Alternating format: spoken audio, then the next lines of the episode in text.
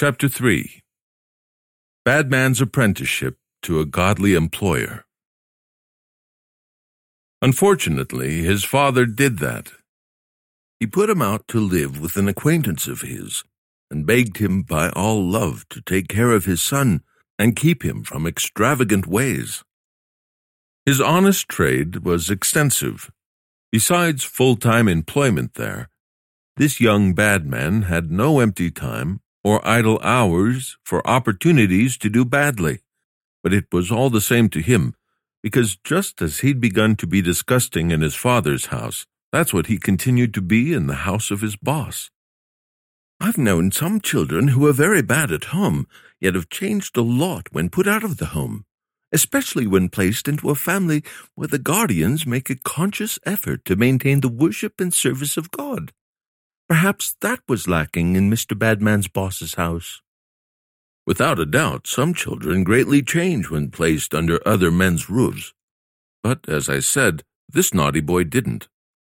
But neither did his badness continue because he didn't lack a boss who could and did correct it. For his boss was a very good man, a very devout person, one who encouraged the best for the soul and who set up the worship of God and his family as a priority, and who also walked in that way himself. He was also a very meek and merciful man, one who never overworked young Badman or kept him working at inconvenient hours. You don't say. That is rare. I've seen few situations that can parallel with Mr. Badman's employer in these things. I have seen few as well, yet Mr. Badman had such a situation. Today, for the most part, bosses think about nothing but their worldly concerns, and if apprentices just do as they are told, their soul and faith may wither. Yes, I fear that many young men who are ready to do or learn are put out by their parents to live under such bosses, and as a result, are quite undone by them regarding things pertaining to the next world. I'm sorry to hear that, but please, now that you've touched on this subject, explain more what you mean. How a boss can be the ruin of his poor apprentice. I can't tell you about all the ways, but I'll mention some of them. For instance, suppose that a compliant young man who is ready to learn is placed as an apprentice with one alleged to be a godly man. If this boss isn't cautious and watchful in all things he does in front of his young apprentice, in respect to both God and man, the young man can be harmed in many ways. First, if he isn't balanced in the use of his apprentice, if he drives him beyond his strength, if he forces him to work at unreasonable hours, if he won't allow time and makes it inconvenient to read the word, to pray, etc., this type of governing is the way to destroy the young man under his charge, because these activities inspire the beginning of impressionable good thoughts about spiritual things. Second, if he permits his house to be scattered with profane and wicked books, which stir up lust, immorality, and teach such things that stir up idle, unrestrained, lewd conversations, and have a tendency to provoke irreverent stories or joking. Such books tend to corrupt and pervert the doctrine of faith and holiness. All these things will corrupt and eat like a cancer to quickly spoil the good beginnings that can be instilled in them in their youth. Third, if there's a mixture of employees, that is, if some very bad people are living and working in the same place as the young apprentice, that is another way to undo such impressionable young men because those who are bad and sordid will often act that way and have an opportunity to distill and encourage their profane, wicked words and tricks in front of them. And these things will easily stick in the flesh and minds of youth and corrupt them. Fourth, if the boss puts on one facade outside the home and workplace and another in the home, if he takes off his religion and hangs it in his house like his cloak, and is seldom in it, except when he is outside the walls of his home. Young beginners will take notice of this and will stumble because of this bad example. We say hedges have eyes and little pitchers have ears, And to be sure, children carefully watch the way fathers, bosses, and others in authority live their lives. Therefore, bosses should be careful how they live, or they can destroy good beginnings in their apprentices in this way.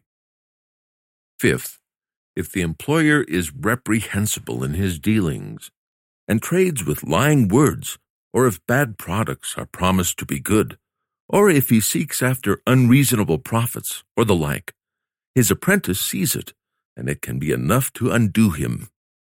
Eli's son's bad behavior before the congregation made men despise the sacrifices of the Lord. But these things, incidentally, can only serve as a hint to bosses to pay attention so they don't destroy the souls of their apprentices. But young Badman had none of these hindrances. His father took care and provided well for him in this regard. He had a good boss who didn't lack in good books, good instruction, good sermons, good examples, or in good fellow employees either. But all that didn't help. It is a wonder that in such a family, amid so much spiritual help, nothing took hold of his heart. Nothing. Not good books, good instruction, good sermons, good examples, or good fellow workers. It's hard to believe that nothing did him any good. It means he didn't pay attention to any of these things, that they were repulsive to him. As for good books, they could lay in his boss's house until they rotted, and he would never think to look into them. While, on the other hand, he would get all the bad and offensive books he could, like filthy romances and books full of vulgar language, the type that immediately tended to set all fleshly lusts on fire. Of course, he didn't dare to let his boss know about any of these. Therefore, he never let him see them, but kept them hidden away to read when the opportunity arose. In regards to good instruction, he liked that as much as he liked good books. He cared little to hear it, and when he did, he forgot what he heard as soon as it was spoken. I've heard some who knew him say that one could clearly discern by his expression and gestures that good counsel made him uncomfortable even became a continual torment to him. Nor did he ever consider himself free from restriction except when furthest from wholesome words. Scripture. The scorner does not love the one that reproves him, neither will he go unto the wise. Proverbs 15:12. He hated those who rebuked him and counted them as deadly enemies. Scripture. Chasten not a scorner lest he hate thee. Chasten a wise man, and he will love thee. Proverbs 9, verse 8. While good examples were frequently set for him by his boss, both in religious and civil matters, young Badman would laugh at these and make a byword of them when he found himself in a place safe to do so. Yes, his boss required him to go with him to sermons of preachers he thought the best, but this ungodly young man was how should I say it? I think he was a master at the art of all intentional disruption, for he had wicked ways to hinder himself from hearing, no matter how loud the preacher thundered the message. What he would do when he came into a place for hearing a sermon was to sit down in some corner and fall fast asleep, or he'd fix his adulterous gaze on some beautiful young woman in the place, and so the entire time the sermon was being preached, he'd be feeding his fleshly lusts. Or if he spotted someone who fit his character and humor, he'd sit near to them and whisper, giggle, and play around with them until the sermon was finished. He grew to a huge height of wickedness. He did. And the most aggravating thing of all was that this was how he acted as soon as he came into his boss's employ. He was just as ready to do all these things as he was before he came to serve an apprenticeship. As you relate it, I'd say rebellion could be added to his list of sins. Think you could say he made up his mind, saying, I will not hear. I will not regard. I will not desire good. I will not correct my behavior. I won't change. I won't be converted. You're right. I don't know whom I can more suitably compare him to than a man who, when I rebuked him, or his wickedness, replied in a great huff, saying, What would the devil do for company if it wasn't for people like me? You actually heard someone say such a thing? Yes, I did. And this young bad man was as like him as an egg is like an egg. Sadly, the scripture makes mention of many who speak the same way by their actions. Scripture. They say unto God, Depart from us, for we do not desire the knowledge of thy ways. Job 21, verse 14. Again, but they refused to hearken, and pulled away the shoulder, and stopped their ears that they should not hear. Yea, they made their hearts as an adamant stone, lest they should hear the law and the words which the Lord of the hosts has sent. Zechariah 7, verses 11 and 12. Aren't these people like Badman and the young man I just mentioned? Much to my own shame, this young man was my friend when I tried to cheer myself up to get over the grief of my sins. But he has a great many friends. Yes, Young Badman was certainly like him. He walked in his footsteps as if to copy his very wickedness. I mean, as to his quick rebellion, had he not been so rash, he would never have answered you the way he did when you rebuked him for his sin. When did you give him such a rebuke? A while after God parted him and me through the calling of me by his grace. As we went separate ways, this left him in his sins as far as I could ever gather, he died the same way he lived, just like Mr. Badman did. But let's not get sidetracked. We aren't talking about him, so let's return to our conversation about Mr. Badman. Poor obstinate sinners. Do they think God can't even be with them? I don't know what they think, but I do know that God has said, As he cried, and they would not hear, so they cried, and I would not hear saith the Lord of the hosts. Zechariah 7, verse 13. Without a doubt, there is a time coming when Mr. Badman will cry for this. But I'm amazed that he could be such an expert in wickedness so soon. It's a pity that he was just an adolescent, probably not even twenty years old. Right. He wasn't even eighteen. But as with Ishmael, and with the children that mocked the prophet, the seeds of sin were set in motion in him at this early age. Scripture. And Sarah saw the son of Hagar the Egyptian, whom she had borne unto Abraham, mocking. Therefore she said unto Abraham, Cast out this bondwoman and her son, for the son of this bondwoman shall not be heir with my son, even with Isaac. Genesis 21, verses 9 through 10. Then he went up from there unto Bethel, and as he was going up by the way, the young men of the city came forth, and mocked him, saying, Go up, thou bald head! Go up, thou bald head! And he turned back and looked on them, and cursed them in the name of the Lord. And two bears came out of the forest, and tore apart forty-two young men of them. 2 Kings 2, verses 23 and 24. Well, he was as wicked a young man as generally one will hear about. I wonder what you'll say when you know the entire story. The entire story? There's even more behind all of this. Please tell me. I'd like to hear it. All right, I'll tell you then.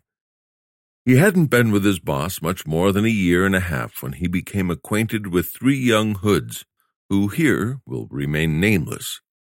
They taught him to add more of the same kinds of sin to his life, and as expected, he received their instructions. One of them was chiefly given to moral impurity, another to drunkenness, and the third to theft or stealing from his boss. How regrettable. The poor wretch was bad enough before, and I suppose these ruffians made him much worse. You can be sure of it, for they taught him to be a rogue, a principal one in all their ways. It was an accidental meeting that he ever became acquainted with them. It is better to think it through like this. It was the judgment of God that he did. That is, he became acquainted with them through the anger of God. He had a good boss, and before him a good father. Through these two he received good counsel for months and years, but his heart was set on malice. He loved wickedness more than doing good. His wickedness came to be hateful, and So these companions of his were sent from the anger of God. And this is how they met. The Apostle Paul said they did not like to retain God in their knowledge. God gave them over to a perverse understanding. Romans 1 verse 28. And again, as for such as turn aside unto their crooked ways, the Lord shall take them away with the workers of iniquity. Psalm 125, verse 5. And so this was God's hand on him, so he might be destroyed and be damned, because they did not receive the charity of the truth to be saved. 2 Thessalonians 2, verse 10. God chose his delusions and deluders for him, even the company of dishonorable, immoral men, of fools, so he might be destroyed. Scripture. Deceit is in the heart of those whose thoughts are evil, but joy in that of those whose thoughts are good. Proverbs 12, verse 20. The fear of the Lord is the beginning of knowledge, but fools despise wisdom and chastening. Proverbs 1, verse 7. Wisdom is too high for a fool. Proverbs 24, verse 7. I certainly can only think that it is a great judgment of God for a man to be given up to the company of vile men like that. Because what are such men but lures of the devil, sent to deceive and mislead others into evil? He uses such people to draw the simple into his net. One who practices lewdness, a drunkard, a thief, what are they but the devil's baits by which he catches others?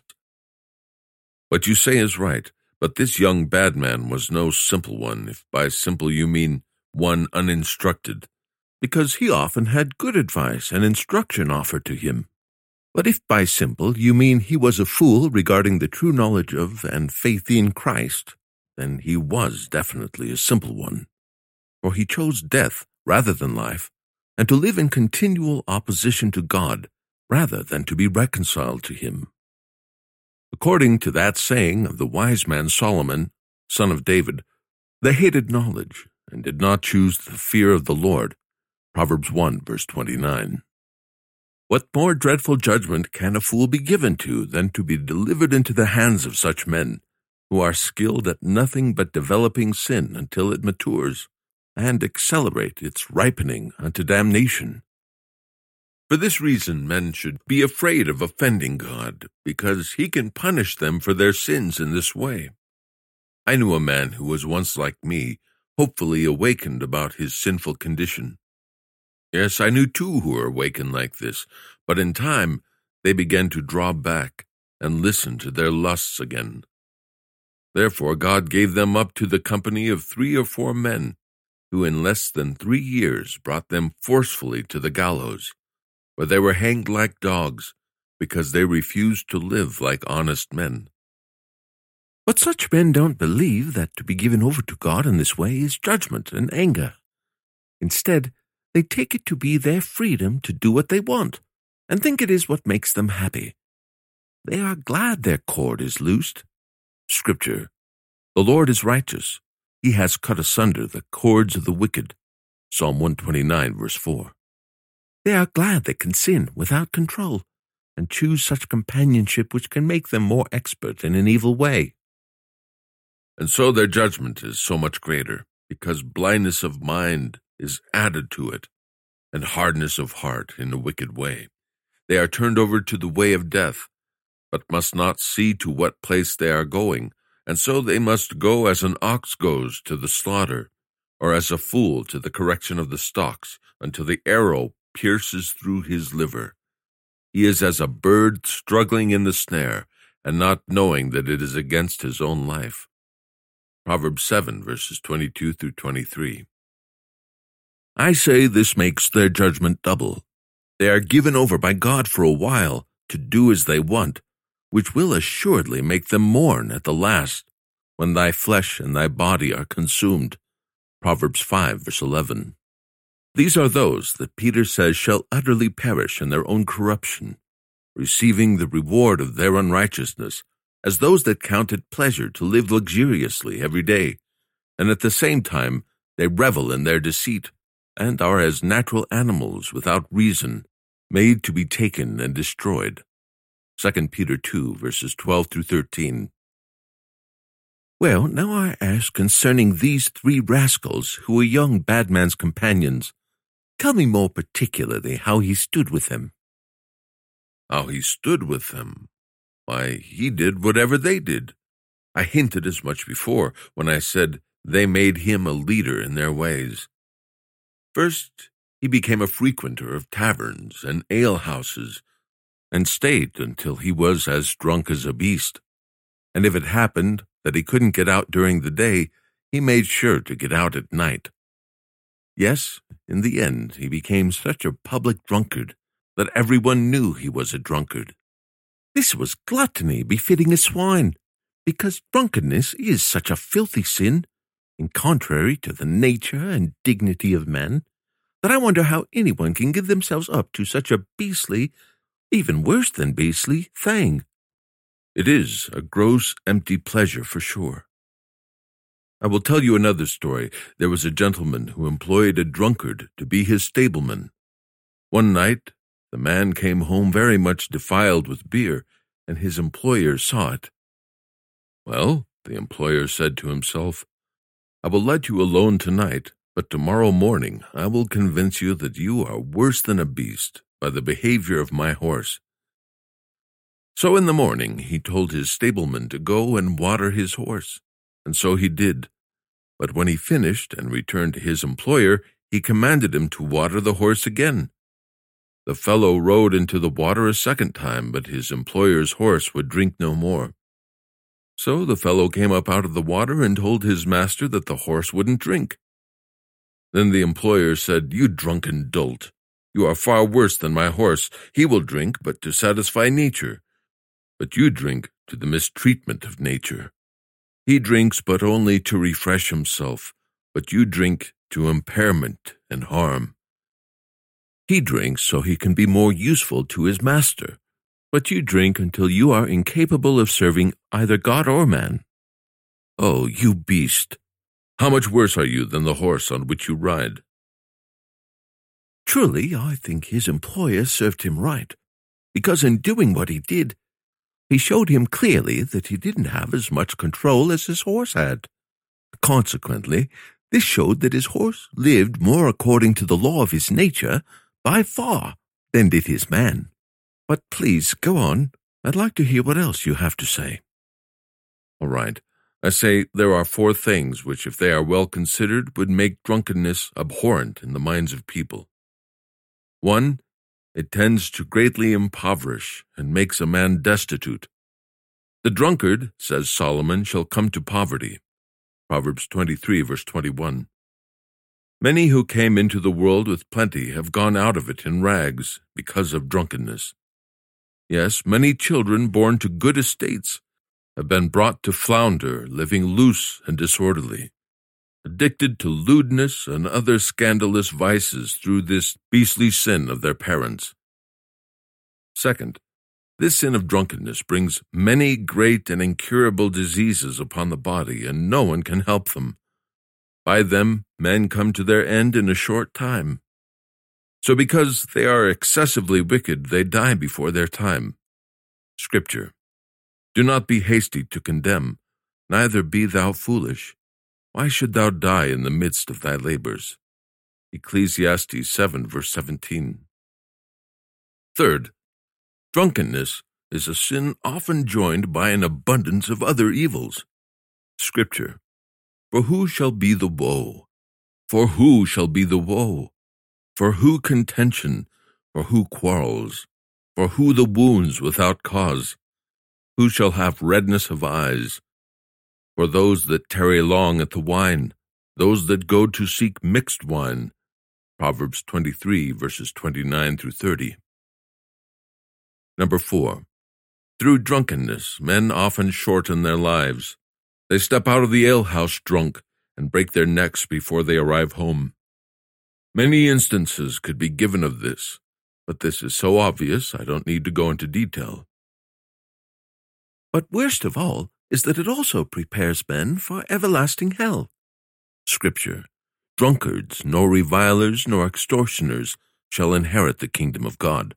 1 Corinthians 6, verse 10. The drunkard and the glutton shall come to poverty, and drowsiness shall cause them to wear rags. Proverbs 23, verse 21. Yes, and it stupefies and makes the soul foolish, so that a man who is far gone in drunkenness is hardly ever restored to God. Tell me, when have you ever seen an old drunkard converted? No, such an unbelieving person will sleep until he dies. He sleeps on the top of a mast with his eyes closed fast. Even when his dangers are greater than ever, with death and damnation so near, he will not be awakened out of his sleep. Scripture Thou shalt be as he that lies down in the midst of the sea, or as he that sleeps at the rudder. They have stricken me, thou shalt say, and I was not sick. They have beaten me, and I felt it not. When I shall awake, I will seek it yet again. Proverbs 23, verses 34 through 35. If a person has any respect for faith, health, life, or salvation, he won't be a drunken man. But the truth is, where this sin gets the upper hand, people are, as I said before, so intoxicated, controlled by the desire for the sweetness of superficial pleasures, that they don't have the heart or mind to think about what is best, choices that, if embraced, would do them good. You said that drunkenness directs people to poverty, yet some make themselves rich through drunken deals. I said so because the word says so and while some people get rich in this way, that is certainly rare and without dignity. And such profits will end up worthless. The word of God is clear. It is against such ways, and the curse of God will be the end of such doings. An inheritance can sometimes be quickly acquired at the beginning, but the end of it won't be blessed. Listen to what the prophet Habakkuk said Woe to him that covets ill gotten gain that he may set his nest on high. Habakkuk 2, verse 9. Whether he makes drunkenness or something else the driving force and lure to get it, the one who does this only seeks the shame of his own house, the spoiling of his family, and the damnation of his soul, because what he gains by the workings of wickedness is only obtained by the devices of hell. Therefore, neither he nor his family can gain or obtain profit by that which is achieved by an evil course. But this was one of the sins that Mr. Badman was addicted to after he became acquainted with these three fellows. And with all that his boss tried to do to help, he couldn't break him from this dreadful sin. But since he was only an apprentice, where did he get the money to get drunk? As you have suggested, Drunkenness is a very costly sin. His boss paid for everything. As I told you before, as he learned from these three scoundrels how to be an appalling drunkard, he also learned to pilfer and steal from his boss. Sometimes he would sell his boss's goods, but keep the money when he could. Sometimes he cheated his boss by taking money out of his cash box. And when he could do neither of these, he carried away goods he thought his boss would least miss, and send or carry them to such and such houses where he knew they would be stored for his use. And then he set times to meet up with and make merry with these fellows. This was as bad, no, I think worse, than what you told me earlier, because by doing this, he not only brought himself under the wrath of God, but also risked the ruin of his boss and his family. Sins don't travel alone. One follows the other like the links of a chain. He who chooses to be a drunkard must have money, either his own or someone else's, either his father's, mother's, boss's, robbery at the public road, some way. I fear that many an honest man is undone by such employees. I agree with you, but this should make the dealer more wary about what kind of employees he hires and what kind of apprentices he takes in. It should also teach him to look after his shop himself and to take strict account of everything bought and sold by his workers. In this case, the boss's neglect in these things can embolden his employee to be bad, and in the process can bring him to nothing but rags and a morsel of bread in short time.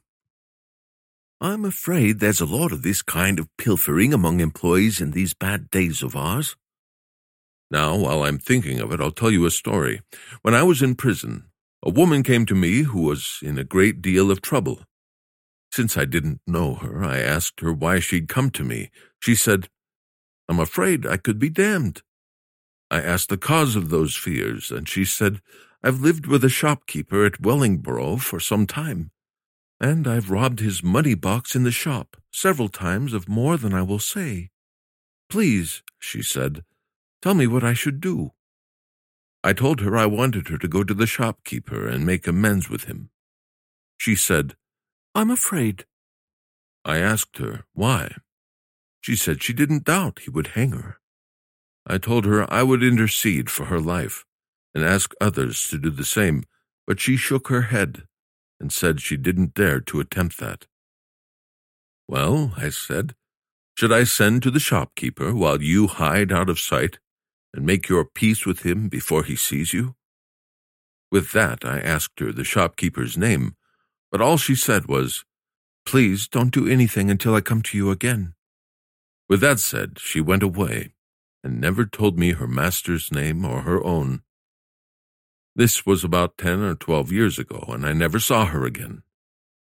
I tell you this story to confirm your fears that such employees and servants exist, and that God makes them sometimes reveal themselves through the terrors he lays on them.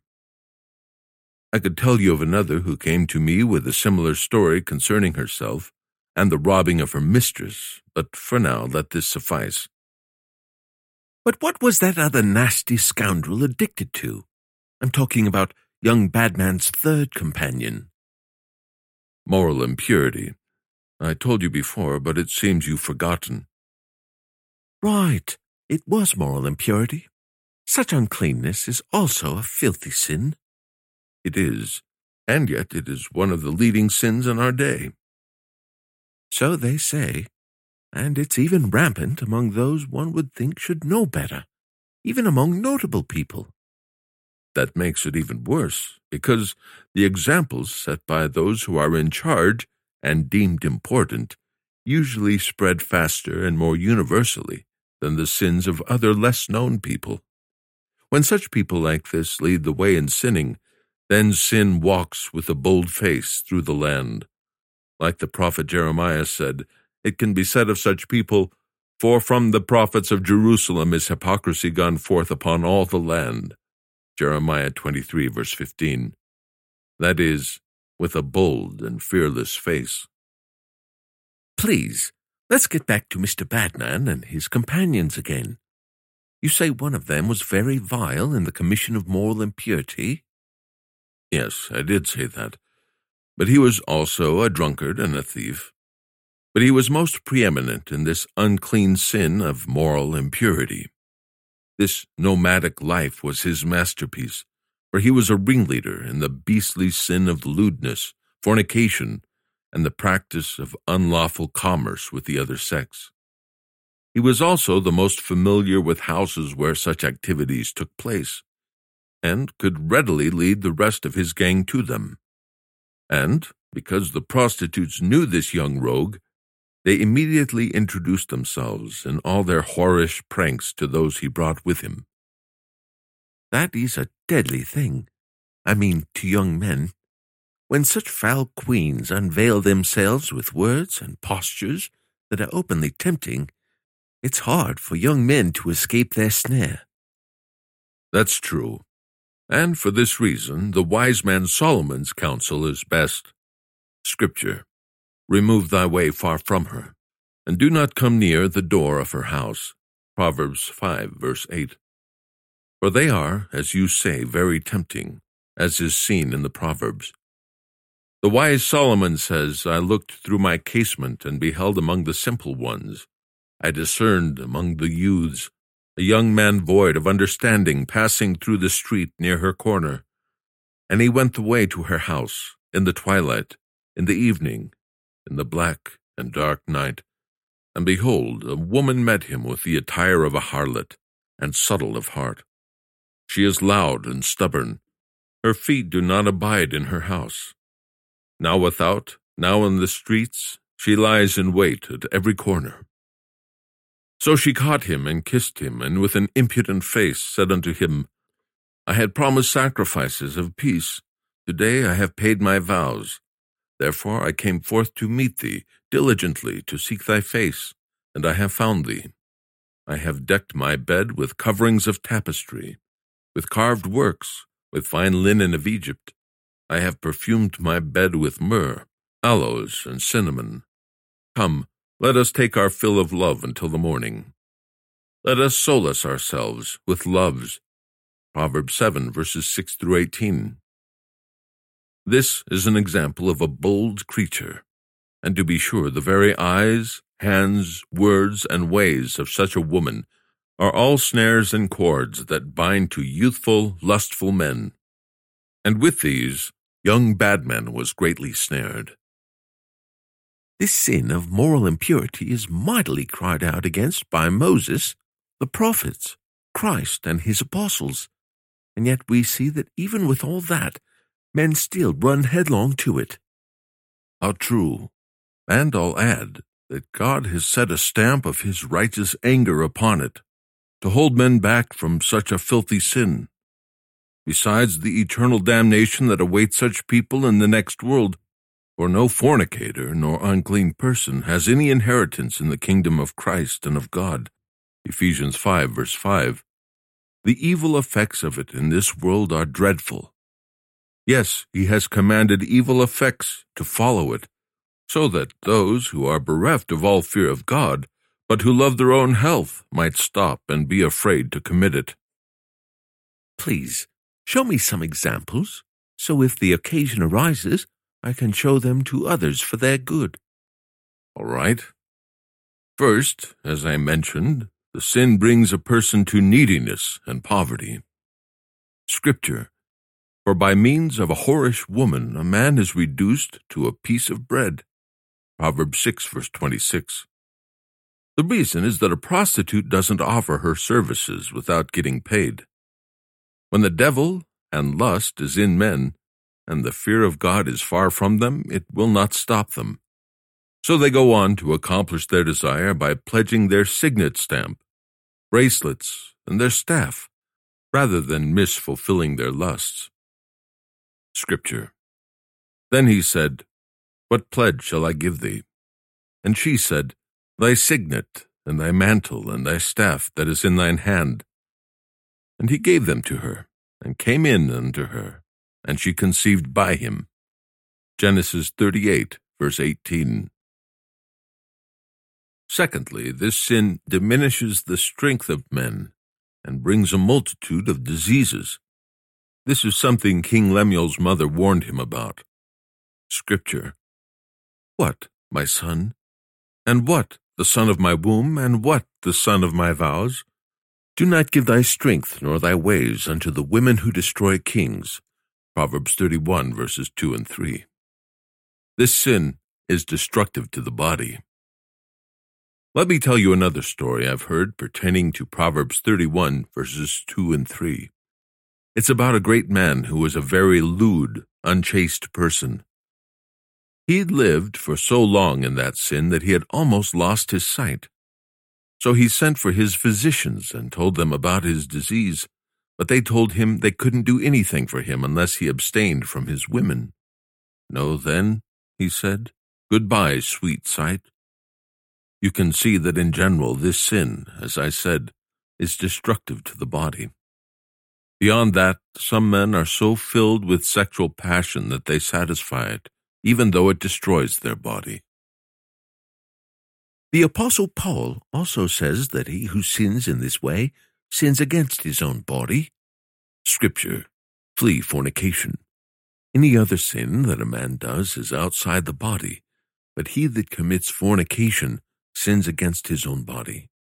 1 Corinthians 6, verse 18. What about that? He runs the risk of eternal damnation of his soul, but will still commit this sin and risk destroying his body. If young Badman didn't fear the damnation of his soul, do you think that the thought of harming his body would have deterred him from this sin? What you say is true, but I still think if men would consider the fact that such bad effects often follow when they commit this sin, then it would at least put a stop to their general course of living this way. What other vile effects are there with this sin? To start with, there is the outward shame and disgrace. Particularly, a foul disease often follows this vulgar sin, which is now commonly called the pox by most people. It's a disease so nauseous and stinking, so infectious to the whole body and caused by this sin, and so common among impure women that they all, more or less, have a touch of it to their shame. That certainly is a foul disease. I once knew a man who brought it away with it, and another who had his nose eaten off and his mouth almost completely sewed up by it. It is a disease that, once diagnosed, usually points to lewd, unchaste living as the cause. It declares to everyone who sees such a man that he is an offensive, coarse, immoral person. Job speaks of this strange punishment which is appointed to take hold of these workers of iniquity. Scripture She is loud and stubborn. Her feet do not abide in her house. With her much fair speech she caused him to yield. With the flattering of her lips she persuaded him. Her house is the way to Sheol, going down to the chambers of death. Proverbs 7, verse 11, 21, and 27. As a dog returns to his vomit, so the fool returns to his folly. Proverbs 26, verse 11. Then it seems you think that the strange punishment Job speaks of could be this foul disease. I think so, and for this reason. We see that this disease is linked to this most filthy sin, and there isn't any disease connected in this way to any other sin. The fact that this is the sin linked to the strange punishment which settles on certain people lets you easily distinguish this when you read the text. Scripture. I made a covenant with mine eyes, Job said. Why then should I think upon a maid? For what portion of God is there from above? And what inheritance of the Almighty from on high? And then he answers himself, Is not destruction to the wicked? and a strange punishment to the workers of iniquity? Job 31, verses 1 through 3, KJV. This strange punishment is the pox. I also think this foul disease is what Solomon means when he speaks about whosoever commits adultery with a woman. Proverbs 6, verse 32. That a wound and dishonor shall he get, and his reproach shall never be wiped away. Proverbs 6, verse 33.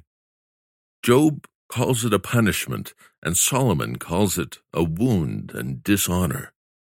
They both point to it as a distinguishing mark common to this sin, with Job calling it strange and Solomon saying it is a reproach that shall never be wiped away. What other consequences follow those who commit this foul sin? Well, attentive, it is often accompanied by murder. The murder of the baby conceived on the defiled bed. Exactly how common it is for the men and women involved in this sin to consent together to murder their children will be revealed at the day of judgment, yet something of it is clear now. I will explain with another story. This one is about an elderly man I knew. He was a man of good reputation in our country who had a mother who was a midwife. She was mostly employed in attending important, well known people. One time, a brave young man rode up to this woman's house on horseback to fetch her to come attend to a young lady. She prepared herself to go with him, and he carried her in the saddle behind him on his horse. They rode away into the night, but they hadn't ridden far when he dismounted from his horse and took the old midwife in his arms from the horse. He spun her around several times and then set her on the horse again. He mounted and away they went until they came to a stately house. They dismounted, and he invited her in. He led her into a chamber where the young lady was experiencing labor pains. He told the midwife to do her duty. She demanded help, but he drew his sword and told her if she didn't hurry up and do her duty, she should expect to die. Well, to be brief, this old midwife attended to the young lady, and she delivered a fine, sweet baby. Now, within the hearth, in a nearby room, a very great fire burned. The gentleman took the baby, went into that room, and drew the coals aside, and cast the child into the fire, and covered it up. That was the end of that. When the midwife had finished her work, he paid her well for her trouble, but he shut her up in a dark room all day.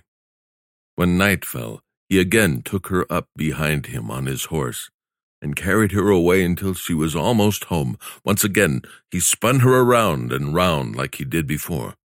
Then he delivered her to her house, set her down, bid her farewell, and away he went. And she never knew who it was this story the midwife's son, who was a minister, told me, and he also declared that his mother told it to him as a true account. Murder certainly does often follow as the fruit of this sin, but sometimes God brings even these adulterers and adulteresses to shameful ends. I heard about one, I think, a doctor of medicine and his whore. They had three or four bastard children between them and had murdered them all but finally they were hanged for it, in or near Colchester. It came about in this way. The whore's conscience was so troubled about what they had done that she couldn't be quiet, and so she made it known. In this way, God often makes those involved in wickedness their own accusers, and brings them, by their own tongues, to their deserved punishment for their sins. There have been many such instances. I was once in the presence of a woman, a married woman, who was bedridden by the sickness of which she died. While on her deathbed, her conscience was smitten by the sin of immorality, which she had committed often with other men. While on her bed, I heard her cry out, I am a whore, and all my children are bastards. I must go to hell for my sin, and look, there stands the devil at my bed's feet to receive my soul when I die. These are sad stories. Don't tell me any more of them right now. Instead, if you please, show me some other evil effects of this foul sin. This sin is such a snare to the soul that unless a miracle of grace prevents it, it unavoidably perishes in the enchanting and bewitching pleasures of it. This is made clear by such verses as these A whorish woman will hunt the precious soul of the man. Proverbs 6, verse 26. Whosoever commits adultery with a woman has a fault in his heart. He that does it corrupts his own soul. Proverbs 6, verse 32. For a whore is a deep ditch, and a strange woman is a narrow pit. Proverbs 23, verse 27. Therefore her house inclines unto death, and her paths unto the dead. None that go unto her return again, neither do they take hold of the paths of life. Proverbs 2 verses 18 through 19. She has caused many to fall down dead. Yea, all the strong men have been slain by her. Her house is the way to Sheol, going down to the chambers of death. Proverbs 7 verses 26 through 27. These are dreadful sayings, but they do show the dreadful state of those guilty of this sin. They surely do. But still, the thing that makes it even more dreadful is that men are given over to this sin because they are detested by God, and therefore they fall into the commission of this sin and live there. Scripture The mouth of strange women is a deep pit. He that is abhorred of the Lord shall fall therein. Proverbs 22, verse 14. This ye know, that no fornicator, nor unclean person, nor covetous man, who is also an idolater, has any inheritance in the kingdom of Christ and of God. Ephesians 5, verse 5. When you put it all together, it is a dreadful thing to live and die in this sin. True, but suppose that instead of all the judgments connected to this sin, it was all the joys of this life, with no bitterness, shame, or disgrace mixed with it. one hour in hell will still spoil it all. Oh, this hellfire and damnation in hell is such an inconceivable punishment that if it was thoroughly believed, it would nip this sin with others in the head. But here is the harm.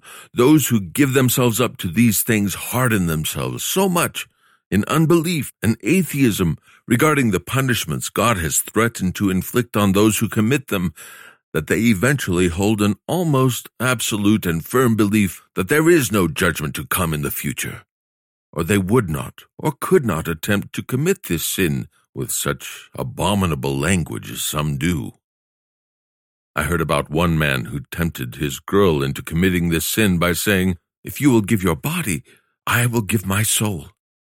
And I heard another man tempting a young maiden to commit moral impurity with him by saying that if she ended up pregnant, he could tell her how she might escape punishment. And it was somewhat extreme.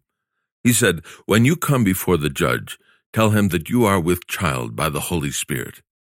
I actually heard him say this, and it greatly bothered me. I thought about accusing him for it before some magistrate, but he was a famous man, and I was poor and young, so I let it alone, but it troubled me very much. That's the most horrible thing I've ever heard. How far these men are from that spirit and grace that lived in Joseph. Scripture and it came to pass, as she spoke to Joseph day by day, that he did not hearken unto her, to lie by her, or to be with her. Genesis 39, verse 10. Right. When Joseph's mistress tempted him, daily tempted him, she laid hold of him and said, Lie with me. Genesis 39, verse 7. But he didn't listen, and he refused to lie with her, or to be with her. Mr. Badman would have taken the opportunity. And let's take a moment to comment a little about what Joseph did. Here was a woman, an important woman who was the wife of the captain of the guard, and I admit, a beautiful woman. In this case, the woman prevailed, and in her whorish affections came over to Joseph without him speaking a word. She made her immoral desires known. She said, Lie with me. It was a perfect opportunity because no one else was in the house. Joseph was a young man, full of strength, and so all the more in danger of being swayed.